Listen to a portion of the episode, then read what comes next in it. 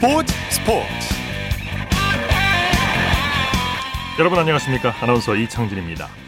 배국에서 촉발된 학교 폭력 논란이 스포츠계 전반으로 번지고 있습니다. 국가대표팀 선수였던 프로배구 박철우 선수가 당시 코치를 맡았던 이상열 감독에게 폭행을 당했다고 입장을 밝혔는데 급기야 KB손해보험의 이상열 감독이 남은 경기 출전을 포기하겠다고 밝혔습니다. 뿐만 아니라 배구를 강타한 학교 폭력 문제가 프로야구에서도 나왔는데요. 현직 야구 선수에게 초등학교 시절 폭력을 당했다는 폭로의 글이 SNS에 올라왔습니다. 해당 구단은 사실관계를 조사 중이라고 밝혔는데요. 학교 폭력 논란이 스포츠계 전반으로 확산되고 있어서 안타깝습니다. 모쪼록 학교 폭력을 근절할 수 있는 방안이 하루빨리 나왔으면 좋겠네요.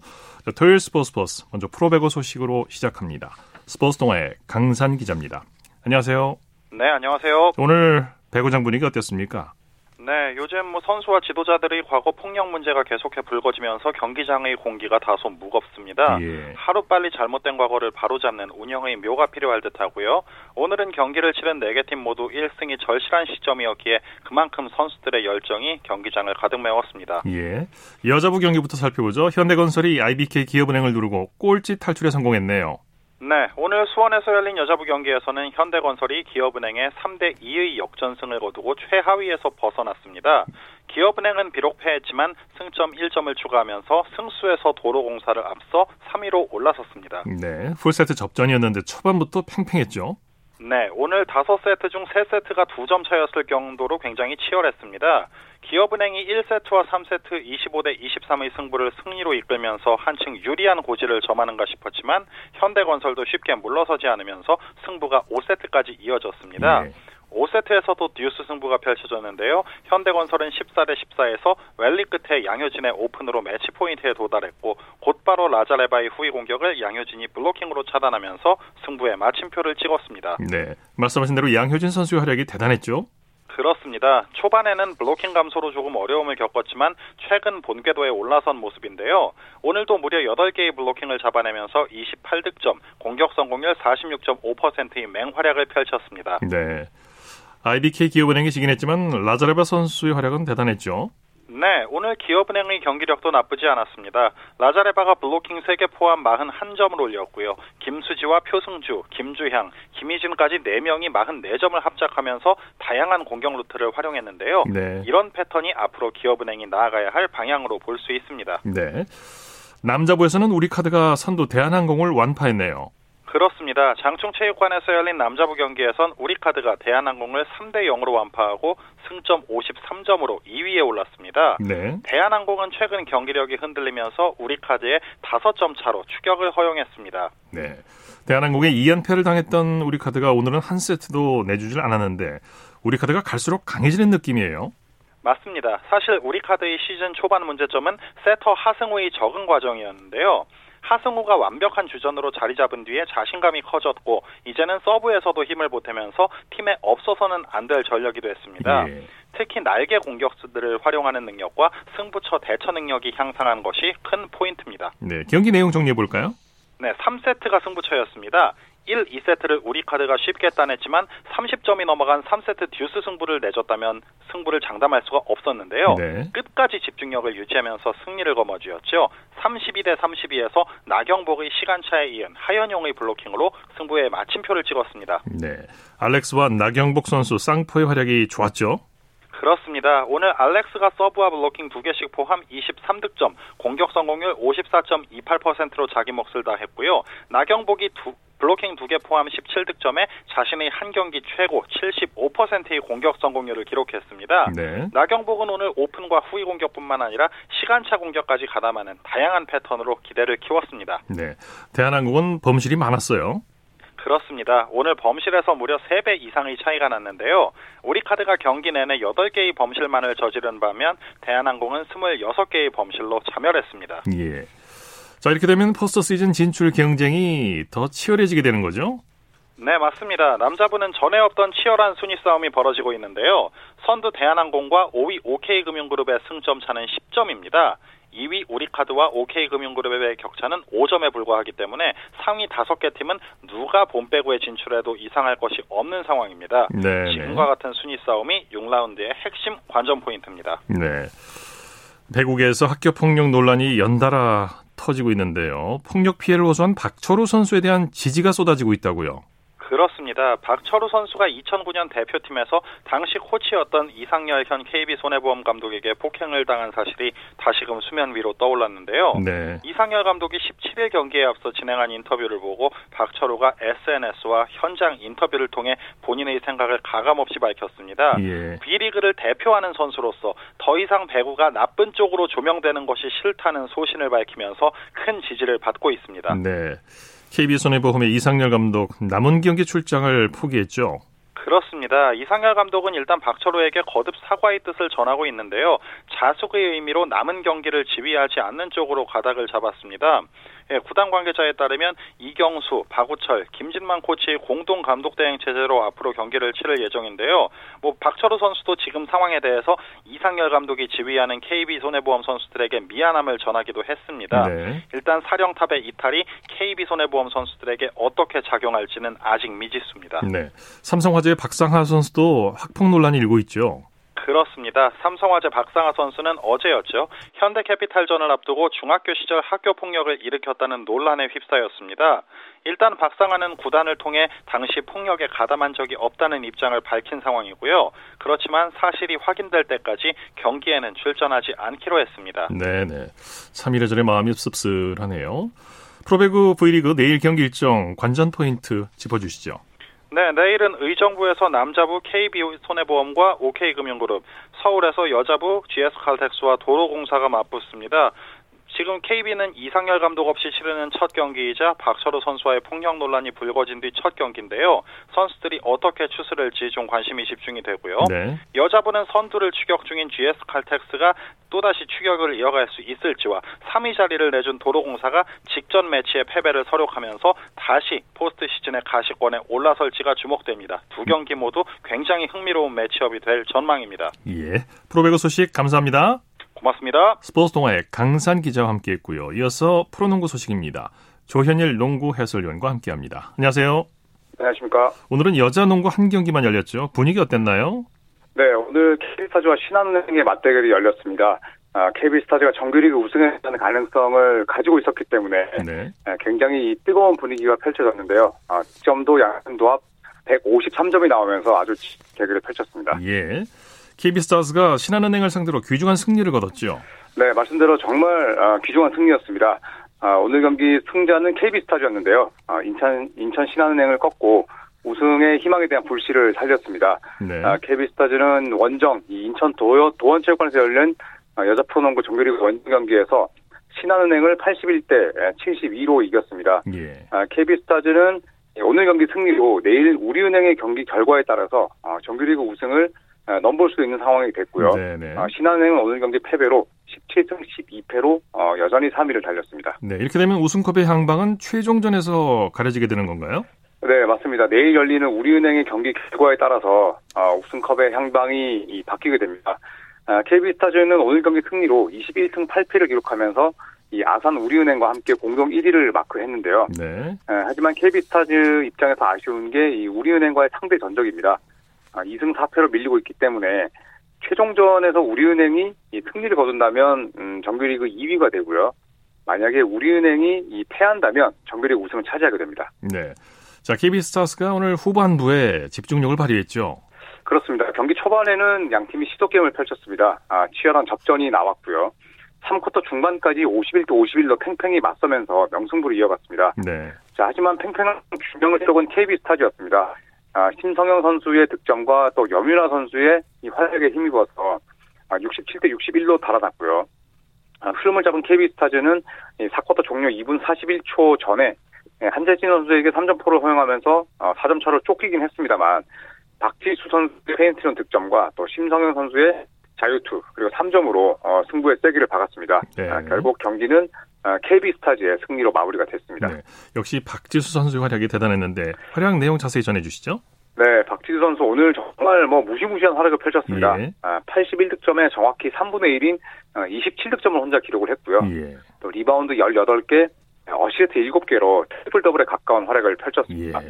네. 아, 박지수 선수는 경기 끝나고 나서 어, 시즌을 치르면서 음, 다른 팀들과 다르게 부상 선수가 많지 않았지만 아, 막바지 들어서 부상이 좀 생기면서 정상 전력이 아니었다. 아, 오히려 그러다 보니 부담감이 에, 줄어들었다는 이야기를 했는데 어, 본인보다 이제 어린 친구들이 또 잘했으면 좋겠다는 마음으로 어, 부담을 가지지 않게 해주려고 했던 부분이 예, 승리로 연결이 됐다라는 승리 소감을 밝혔습니다. 네, 득점도 득점이지만 18개 리바운드 대단합니다.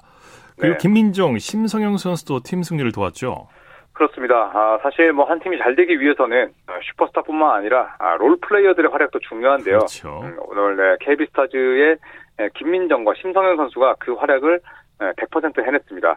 아, 김민정 선수는 오늘 20득점, 또 리바운드 3개를 기록을 했고, 또 중요할 때마다 아주 훌륭한 수비를 해내면서 아, 박지수 선수의 부담을 잘 덜었습니다. 네. 아, 그리고 KB스타즈를 대표하는 포인트 가드인 심성영 선수가 오늘 17득점, 또 7개 어시스트를 뿌리면서 어, 여자 프로농구 최고의 이 공격형 포인트 가드다운 활약을 펼치면서 아, 박지수, 김민정 선수와 함께 팀 승리에 아주 큰 힘을 보탰습니다. 골고루 득점을 했네요. 네. 자, 신한은행이 신한은행이 아쉽게 졌지만 김단비와 한엄지 선수의 활약은 칭찬할 만하죠. 그렇습니다. 신한은행은 오늘 패하긴 했습니다만 사실상 어, 많은 힘을 뺄 필요는 없는 경기였습니다. 예. 왜냐하면 이 플레이오프에서 맞붙는 팀이 누가 되든 간에 에, 본인들의 순위가 3위로 결정됐기 때문이었는데요. 자, 하지만 이 와중에 김단비와 한엄지 선수의 활약은 정말 훌륭했습니다. 네. 아, 김단비 선수는 15득점, 리바운드 12개, 또 어시스트 11개로 트리플 더블을 달성했습니다. 아, 올 시즌 리그 3호째였는데 에, 김단비 선수의 올 시즌 활약은 놀랍고 또 꾸준합니다. 예. 아, 그리고 한엄지 선수는 신한은행의 미래를 이끌 아, 그런 주역으로 평가를 받는데요. 오늘 27득점을 기록을 했습니다. 아, 물론 팀 패배로 빛이 바랬고 또 후반 들어서 어, 4득점에 그치긴 했습니다만 전반에 보여준 한엄지 선수의 활약은 정말 엄청났습니다. 예. 어, 한 쿼터 최다을 태우기도 했었는데 전반에만 23득점을 기록을 했고요. 예. 어, 전반에만 올린 이 23점은 음, 올 시즌 전반 최다 득점 기록으로 남게 됐습니다. 그렇군요. 네. 이번엔 NBA 소식 살펴보죠. LA 레이커스의 제임스 선수 엄청난 금자탑을 쌓았네요. 네, 뭐 LA 르브론 제임스 하면 뭐 NBA를 대표하는 아, 슈퍼스타로 볼 수가 있죠. 예. 어, 이 브루클린 네츠와의 경기에서 어, 엄청난 기록을 세웠습니다. 정규 시즌 누적 3만 5천 득점을 달성을 했는데요. 네. 어, 비록 팀은 뭐 브루클린 네츠에게 98대 109로 패했습니다만 어, 르브론 제임스는 전반에만 15점을 기록을 하면서 3만 5천 득점을 돌파했습니다. 어, 르브론 제임스에 앞서서 이 기록을 세웠던 선수로는 어, 레이커스 선배인 카림 압둘자바 그리고 칼 말론이었거든요. 네, 르브론 제임스가 또 이 기록을 세우면서 4만 득점에 대한 어, 도전장을 동시에 내밀었습니다. 네. 자, LA 클리퍼스는 유타의 기세를 잠재웠네요. 네, 유타의 기세 대단했었죠. 자, 오늘 경기 전까지 지난 21경기에서 무려 20승을 달성을 했습니다. 예. 에, 그리고 또 오늘은 주전 포인트 가드인 에, 마이크 콘리가 돌아오면서 유타의 상승세가 이어질 것으로 보였습니다만 아, 경기 결과는 그렇지 않았습니다. 예. 아, LA 클리퍼스가 116대 112로 승리를 따내면서 유타의 10연승을 저지했습니다. 아, 오늘 LA 클리퍼스는 부상자들이 많이 돌아왔는데요. 아, 카와이 레너드 그리고 폴 조지 또 니콜라스 바툼이 모두 복귀를 했습니다. 아, 반면 유타는 도노반 미첼과 이 보얀 보그다노비치가 활약을 했습니다만 에, 마지막 뒷심이 부족했고요. 결국 클리퍼스가 아, 유타 재즈의 상승세를 에, 꺾으면서 116대 112 아주 값진 승리를 따냈습니다. 예. 머레이가 완벽하게 부활했네요. 네, 덴버 너게츠의 팀 하면 사실 니콜라 요키치가 가장 먼저 떠오릅니다만 아, 이 옵션은 역시 저말 머레이입니다. 네. 어, 하지만 올 시즌의 머레이는 기복도 심했고 또 덴버 너게츠의 팀 성적도 좋지를 못했는데요. 하지만 오늘 경기는 달랐습니다. 약체 클리블랜드 캐벌리어스를 만나 이 덴버 너게츠가 120대 103으로 승리를 따냈고요. 네, 네. 오늘 머레이의 활약은 뭐 정말 대단했습니다. 아, 그동안 뭐 기복으로 일관했다는 말씀을 드렸습니다만 아, 오늘은 무려 50득점을 올렸거든요. 아, 대단하네요. 네, 엄청났습니다. 3점슛 8개 그리고 멋진 덩크까지 3방을 터뜨렸는데 네. 어, 이 저말 머레이가 오늘처럼 어, 활약을 해준다면 덴버 너게츠가 지난 시즌의 위용을 아, 금세 되찾을 수 있을 것 같습니다. 네. 자, 소식 감사합니다. 네, 고맙습니다. 네, 프로농구 소식 조현일 농구 해설위원과 정리했습니다.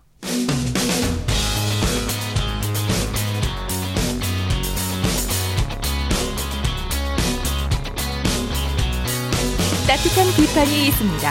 냉철한 분석이 있습니다. 스포츠 스포츠. 토요일 스포츠 스포츠 생방송으로 함께하고 계십니다. 9시 35분 막 지나고 있습니다. 이어서 축구 소식입니다. 중앙일보의 박린 기자와 함께합니다. 안녕하세요. 네, 안녕하세요. 잉글랜드 프로축구 토트넘의 손흥민 선수가 내일 경기를 앞두고 있죠?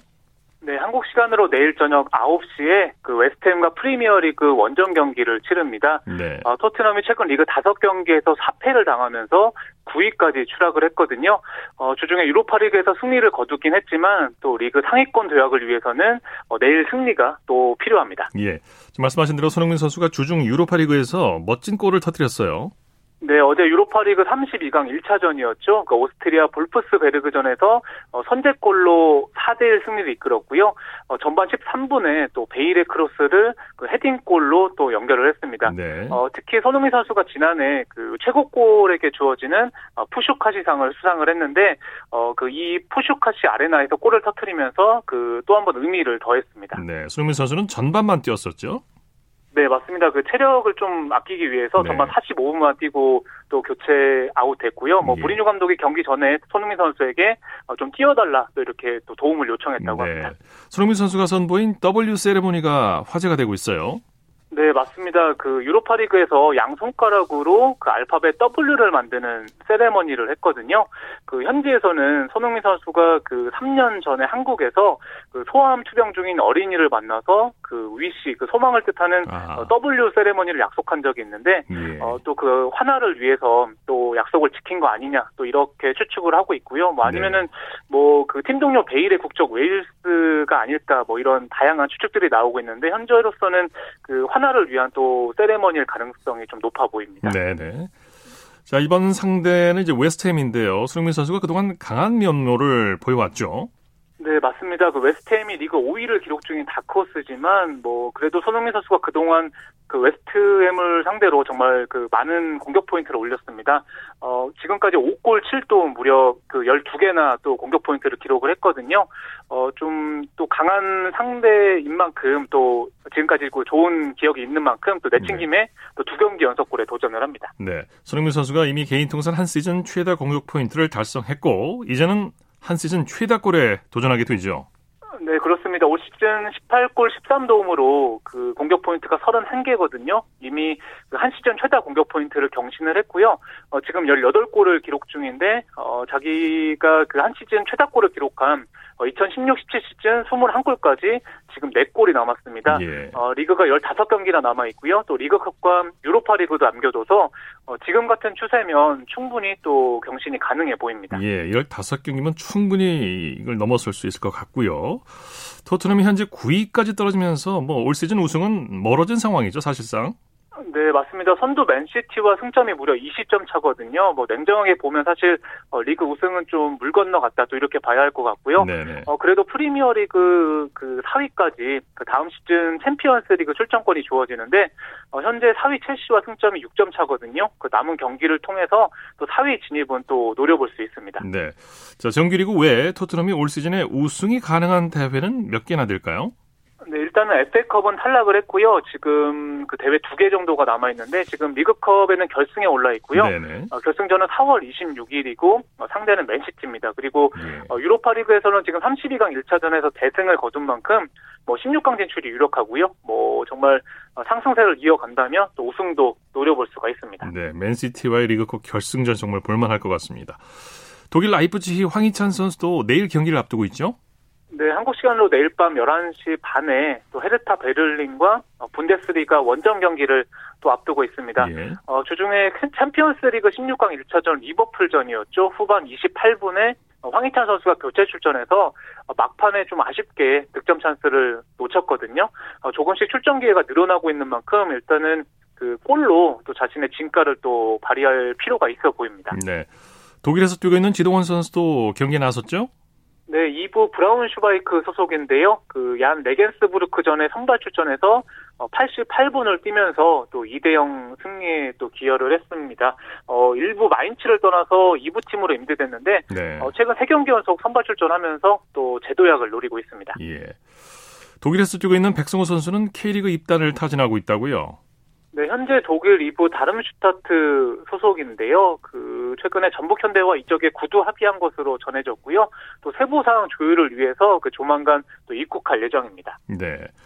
자, 그런데 이 백승호 선수가 국내로 복귀할 경우에 또 하나의 문제가 있다고요. 네, 사실 백승호 선수가 2009년에 그 K리그 수원 삼성 유스팀 그 메탄중 입단에 합의를 하면서 어, 수원 구단으로부터 금전적인 지원을 받았거든요. 어, 만약에 국내로 복귀할 경우에는 뭐 수원에 입단하겠다 또 이렇게 또 구도를 약속을 했었는데 어, 일단은 지금 그래서 전북과 막판 협상에서 좀 변수가 될 것으로 보이고요. 그 현재 백승호 그리고 어, 전북 수원 간의 그 3자 간 어떤 합의가 이루어질지는 어, 좀 더 상황을 지켜봐야 될 것 같습니다. 네. 국내 프로축구 K리그2 안산이 인도네시아 선수를 영입했다고 하죠? 네, 동남아 쿼터로 인도네시아 오른쪽 수비수 아스나위를 영입을 했거든요. 어, 지금 인도네시아 대표팀 감독이 신태용 감독인데 그 신태용 감독이 어, 제자를 또 직접 추천을 했다고 하고요. 어, 이 선수는 뭐 오른쪽 수비와 또 수비형 미드필더까지 겸하는 선수인데 뭐 서울의 고요한이라든지 전남 최호진처럼 정말 어, 투지 넘치는 플레이로 좀 유명한 또 선수라고 합니다. 네. 최근에 안산 구단의 소셜 미디어 팔로워가 급증했다고요. 네, 그 최근에 5천 명에서 2만 5천 명으로 무려 5배나 급증을 했는데요. 어, 직접 들어가 보니까 정말 인도네시아 팬들이 현지어로 어, 정말 많은 댓글을 남기면서 또 아스나위에 대한 또 관심을 나타내고 있습니다. 예, 예. 어, 이 선수가 개인 팔로워만 18명에 달하는 또 자국 내 스타거든요. 그리고 또 안산 연고지가 또 안산인데 또 안산이 다문화 도시고요. 그렇죠. 또 인도네시아인이 무려 그 1000명 이상 1000명 이상 또 거주를 하고 있어서 어, 만약에 새 시즌에 또 유관중으로 전환이 될 경우에는 또 인도네시아 팬들이 또 들어오고 예. 또 입장권 판매도 또 어, 기대해 볼수 있을 것 같습니다. 예. 자, 그밖에 국내외 축구 소식 전해 주시죠. 네, 일본 프로축구 가와사키 골키퍼 정성용 선수가 오늘 어, 감바 오사카와의 슈퍼컵에서 그 3대2 승리를 지켜냈습니다. 어, 슈퍼컵은 그 리그와 1왕배 우승팀이 맞붙는 대회거든요. 네. 어, 가와사키가 두 대회 모두 우승하면서 어, 리그 2위 감바와 어, 격돌을 했는데 어, 정성현 선수가 두 골을 내주긴 했지만 그래도 승리를 지켜냈고요. 어, 가와사키가 올 시즌에 리그 또 1왕배 그리고 슈퍼컵까지 또 재패를 하면서 3관왕을 어, 달성을 했고 또 수문장 정성용 선수가 또 3관왕에 또큰또 공로를 세웠습니다. 네. 소식 감사합니다. 네, 감사합니다. 축구 소식 중앙일보의 박린 기자와 정리해드렸습니다. 쳤다 하면 홈런이고 슛 골이고 각본 없는 한편의 드라마 그것이 바로 그것이 바로 손에 잡힌 우승 트로피 목에 걸린 그 배달 너와 내가 하나 되는 그것이 바로 그것이 바로 그것이 바로 꿈꾸던 스포츠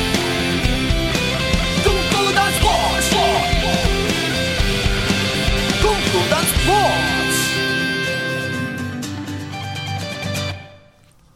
생방송 스포츠 스포츠 함께하고 계신 지금 시각 9시 43분 지나고 있습니다. 이어서 우리에게 환희와 감동을 안겨준 스포츠 스타들의 활약상을 살펴보는 스포츠를 빛낸 영웅들 시간입니다. 정수진 리포터와 함께합니다. 어서 오십시오. 네, 안녕하세요. 자, 오늘은 어떤 영웅입니까? 네, 오늘 호주 오픈 테니스 대회 여자 단식에서 오사카 나오미가 우승을 했고 내일 남자 단식 결승에서는 조코비치와 메드베데프가 만나게 됩니다. 네. 그래서 오늘은 테니스 영웅 이야기를 하려고 하는데요. 그 주인공은 여자 테니스의 마리아 샤라포바입니다. 예, 예. 러시아 출신이고요. 17살이던 2004년 윈블던 대회 여자 단식 결승에서 미국의 세레나 윌리엄스를 꺾고 화려하게 등장을 합니다. 네, 네. 말씀하신 대로 어린 나이에 세계 최강 윌리엄스를 꺾으면서 이목이 집중이 됐죠. 네, 그리고 윈블던에서 우승한 이후에도 승승장구하면서 샤라포바 시대가 활짝 열렸다라는 평이 있었는데요. 제가 관련 뉴스를 모아봤습니다. 2004년 7월 11월 4일과 11월 16일 KBS 9시 뉴스에서 들어보시죠. 대회 3연속 우승을 노리는 세레나 윌리엄스도 꼼짝 못하는 스트로크입니다. 흑진주 세레나를 물리친 러시아의 17살 요정 샤라포바는 우승이 확정되자 관중석의 아버지를 향해 달려가 우승의 기쁨을 나눕니다. 샤라포바는 생애 첫 그랜드슬램 대회 정상에 오르며 러시아의 첫 윈블던 우승컵을 안겼습니다. 올 시즌 마지막 세계 여자 테니스 대회인 투어 챔피언십 결승에서 테니스의 요정 샤라포바가 흑진주 세레나 윌리엄스를 또다시 꺾고 명실상부한 제1인자임을 입증했습니다. 해외 스포츠 신병일 기자입니다. 지난 7월 윈블던 대회에 이어 다시 결승에서 만난 샤라포바와 세레나 윌리엄스. 1세트는 윈블던 패배 설욕에 나선 윌리엄스의 승리. 그러나 2세트부터 테니스 요정의 반격이 시작됩니다. 윌리엄스가 복부 통증을 호소하는 사이 샤라포바가 구석을 찌르는 강 스트로크를 날리며 내리 2, 3세트를 따냅니다. 2대1 샤라포바의 역전승. 샤라포바는 경기가 끝나는 순간 다리 힘이 풀렸는지 풀썩 주저앉고 말았습니다. 예. 네, 사실 이 2004 윈블던 대회가 메이저 대회 첫 우승이었거든요. 네. 이후 2006년 US 오픈, 2008년 호주 오픈, 그리고 2012년에 프랑스 오픈을 제패하면서 커리어 그랜드슬램을 달성했는데요. 예. 커리어 그랜드슬램은 활동 기간 중 시즌에 상관없이 4대 메이저 대회에서 우승하는 것을 의미합니다. 네, 네. 실력도 실력이고 미모까지 갖췄죠. 맞아요. 2005년도에는 세계 랭킹 1위까지 올랐는데요. 그런 실력에다가 미모까지 갖춰서 Russian Beauty라는 별명이 붙기도 했고 또 공을 칠 때마다 괴성을 질러서 괴성녀라는 네. 별칭이 있기도 했습니다. 네. 예, 그래서 2007년 6월 12일 KBS 뉴스 광장에서는 프랑스 오픈 괴성 경쟁이라는 제목의 뉴스가 나오기도 했는데요. 관련 내용 들어보시죠. 어제 끝난 프랑스 오픈에서는 괴성을 지르는 선수와 조용한 선수들의 대결이 눈길을 끌었습니다. 임세영 기자입니다.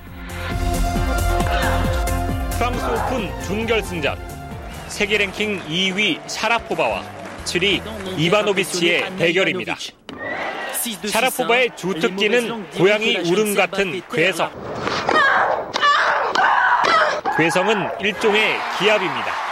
고요한 테니스장에서 이런 괴성을 처음 내지른 선수는 전 세계 챔피언 모니카 셀레스입니다. 상대 선수가 괴성 때문에 경기를 못하겠다며 항의한 적도 있습니다. 샤라포바의 괴성은 이번 프랑스 오픈에서 무려 101데시벨까지 기록했습니다.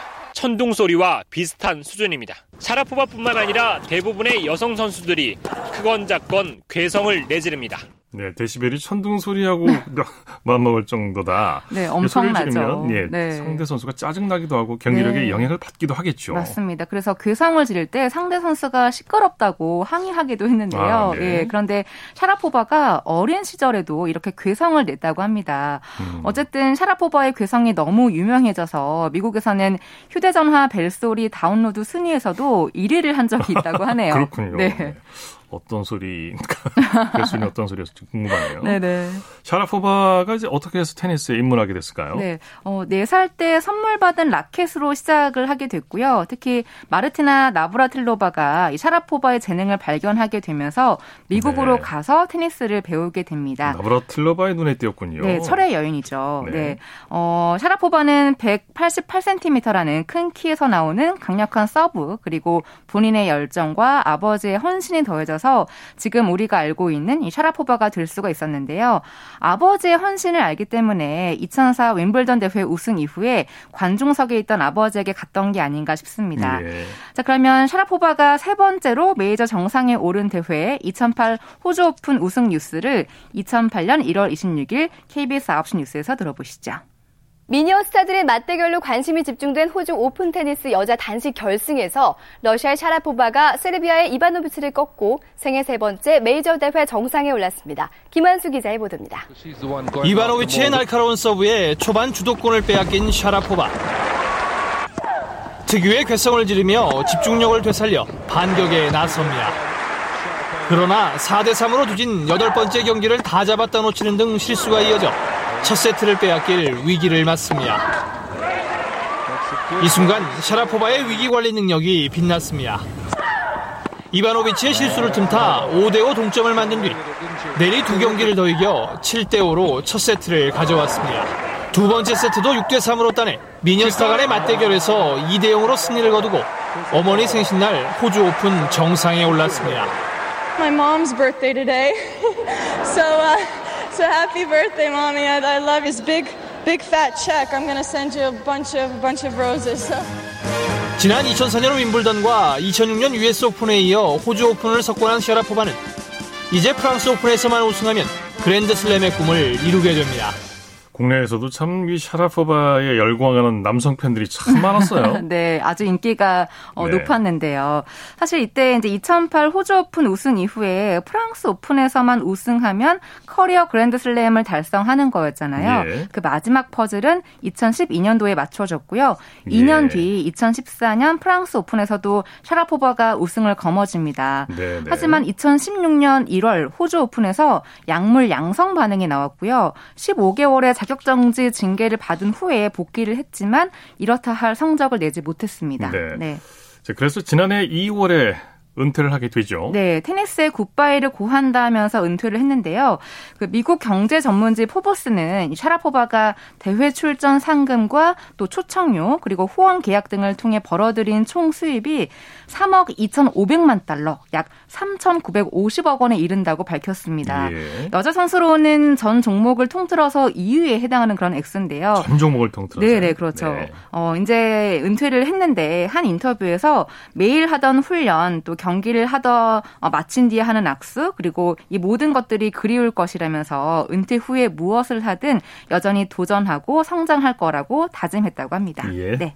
스포츠를 빛낸 영웅들 정수진 리포터와 함께했습니다. 수고했습니다. 네, 고맙습니다.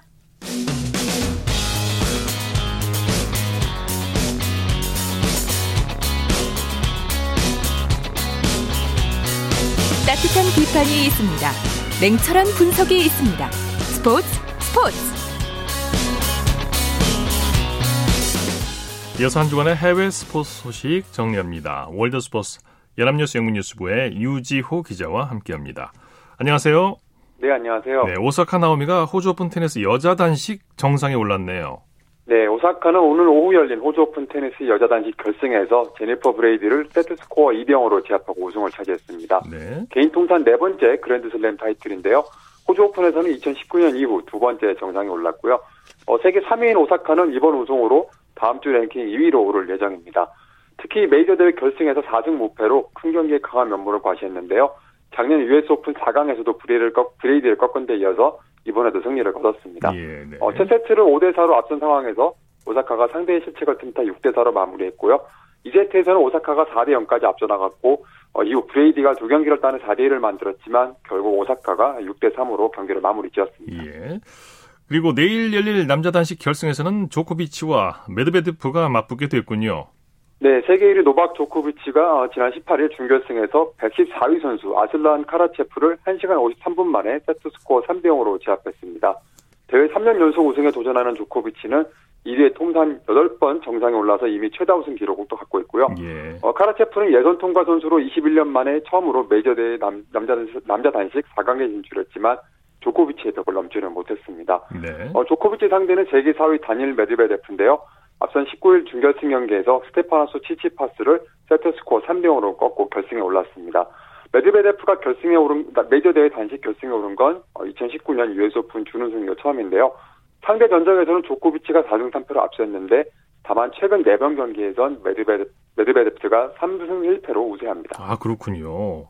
네. 어, 역대 전적도 비슷하고 최근에는 메드베데프가 3승 1패로 어, 앞서 있다. 이거 뭐 경기 결과 봐야 알겠군요. 네. 네. 도쿄올림픽 조직위원회가 새 위원장을 뽑았다고 하죠.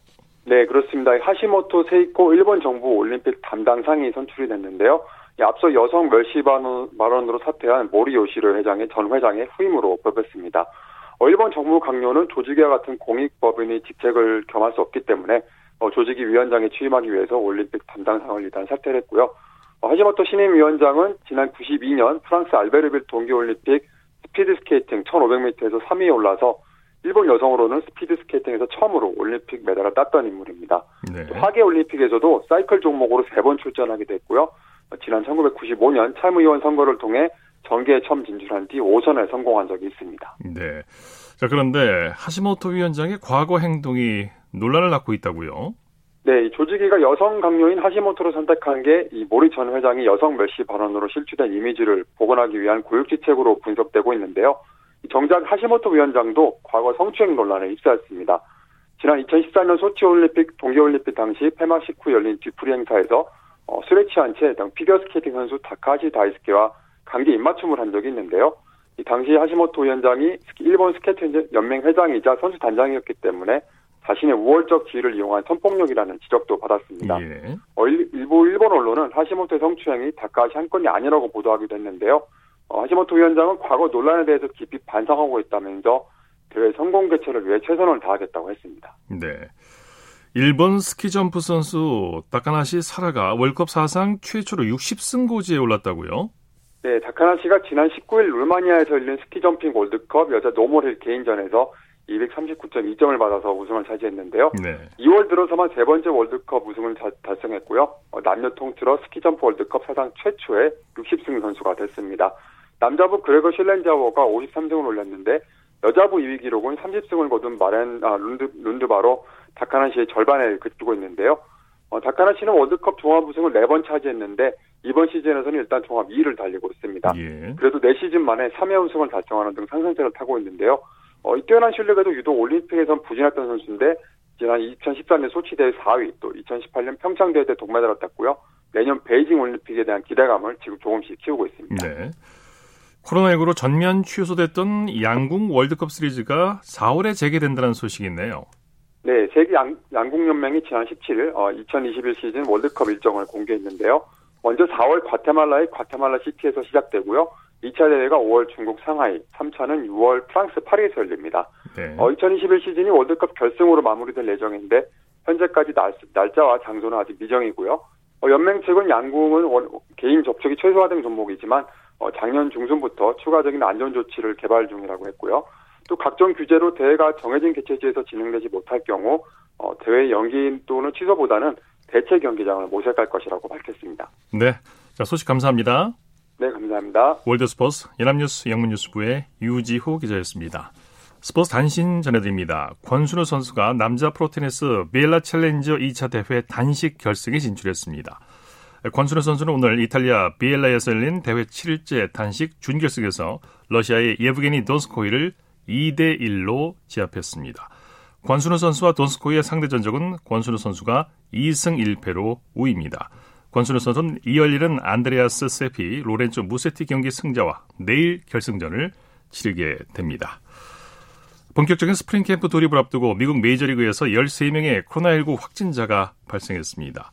메이저리그 사무국과 선수 노조는 4,336건을 검사한 결과 0.3%인 13명이 양성 반응을 보였는데요. 선수가 9명, 스태프가 4명, 30개, 30개 팀 중 11팀에서 나왔다고 밝혔습니다. 자, 스포츠 스포츠 오늘 준비한 소식은 여기까지고요. 내일도 풍성한 스포츠 소식으로 찾아뵙겠습니다. 함께해 주신 여러분 고맙습니다. 지금까지 아나운서 이창진이었습니다. 스포츠 스포츠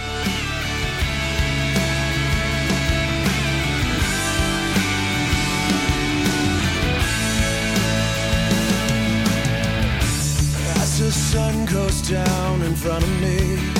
Reminds me where I wanna be. With you and you alone. Pull me in like you were made for me